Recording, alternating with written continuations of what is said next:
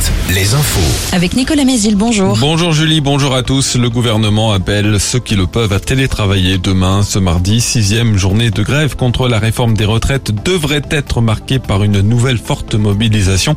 D'importantes perturbations à prévoir notamment dans l'éducation ou dans les transports. La SNCF annonce un trafic très perturbé avec un TGV Atlantique sur 5, un Ouigo sur 4, un TER sur 5 en moyenne et aucun intercité. Les réseaux de bus et de tram devraient être aussi touchés. Les raffineries sont appelées à se mettre en grève dès aujourd'hui pour trois jours. En Loire-Atlantique, celle de Donge est déjà à l'arrêt à cause de problèmes électriques. Et puis les routiers sont appelés depuis hier soir à rejoindre le mouvement en bloquant des plateformes logistiques ou des zones industrielles et en menant dès ce matin des opérations escargots dans les grandes métropoles. On saura en ce début de semaine si les deux corps découverts ce week-end dans Charente-Maritime sont bien ceux de Leslie et Kevin, ce jeune couple disparu fin novembre en Deux-Sèvres.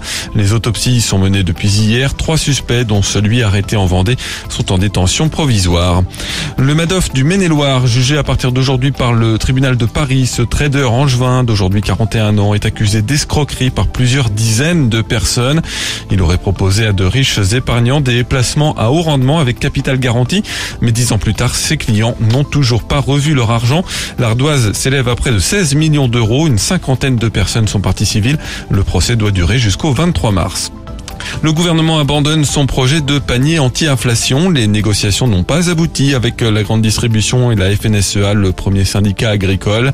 Les distributeurs privilégient leur propre dispositif, les grandes enseignes que Bruno Le Maire, le ministre de l'économie, devrait réunir ce matin. Quels restaurants seront distingués cette année par le guide Michelin? Le fameux guide rouge dévoile son palmarès ce matin à 10h. En 2022, 7 restaurants ont été étoilés en Vendée et 4 en Maine-et-Loire.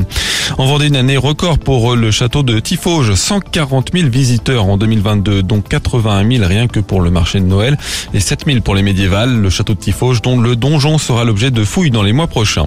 Un mot de sport avec le foot. La débâcle continue pour Angers à la dernière place de la Ligue 1. Une lourde défaite 5-0 hier à Montpellier. Samedi, Nantes s'est incliné contre le PSG 4-2 et pointe désormais à la 14e place. La météo, du gris et des nuages toute la journée. On pourrait voir quelques rayons de soleil dans l'après-midi, principalement sur la Vendée.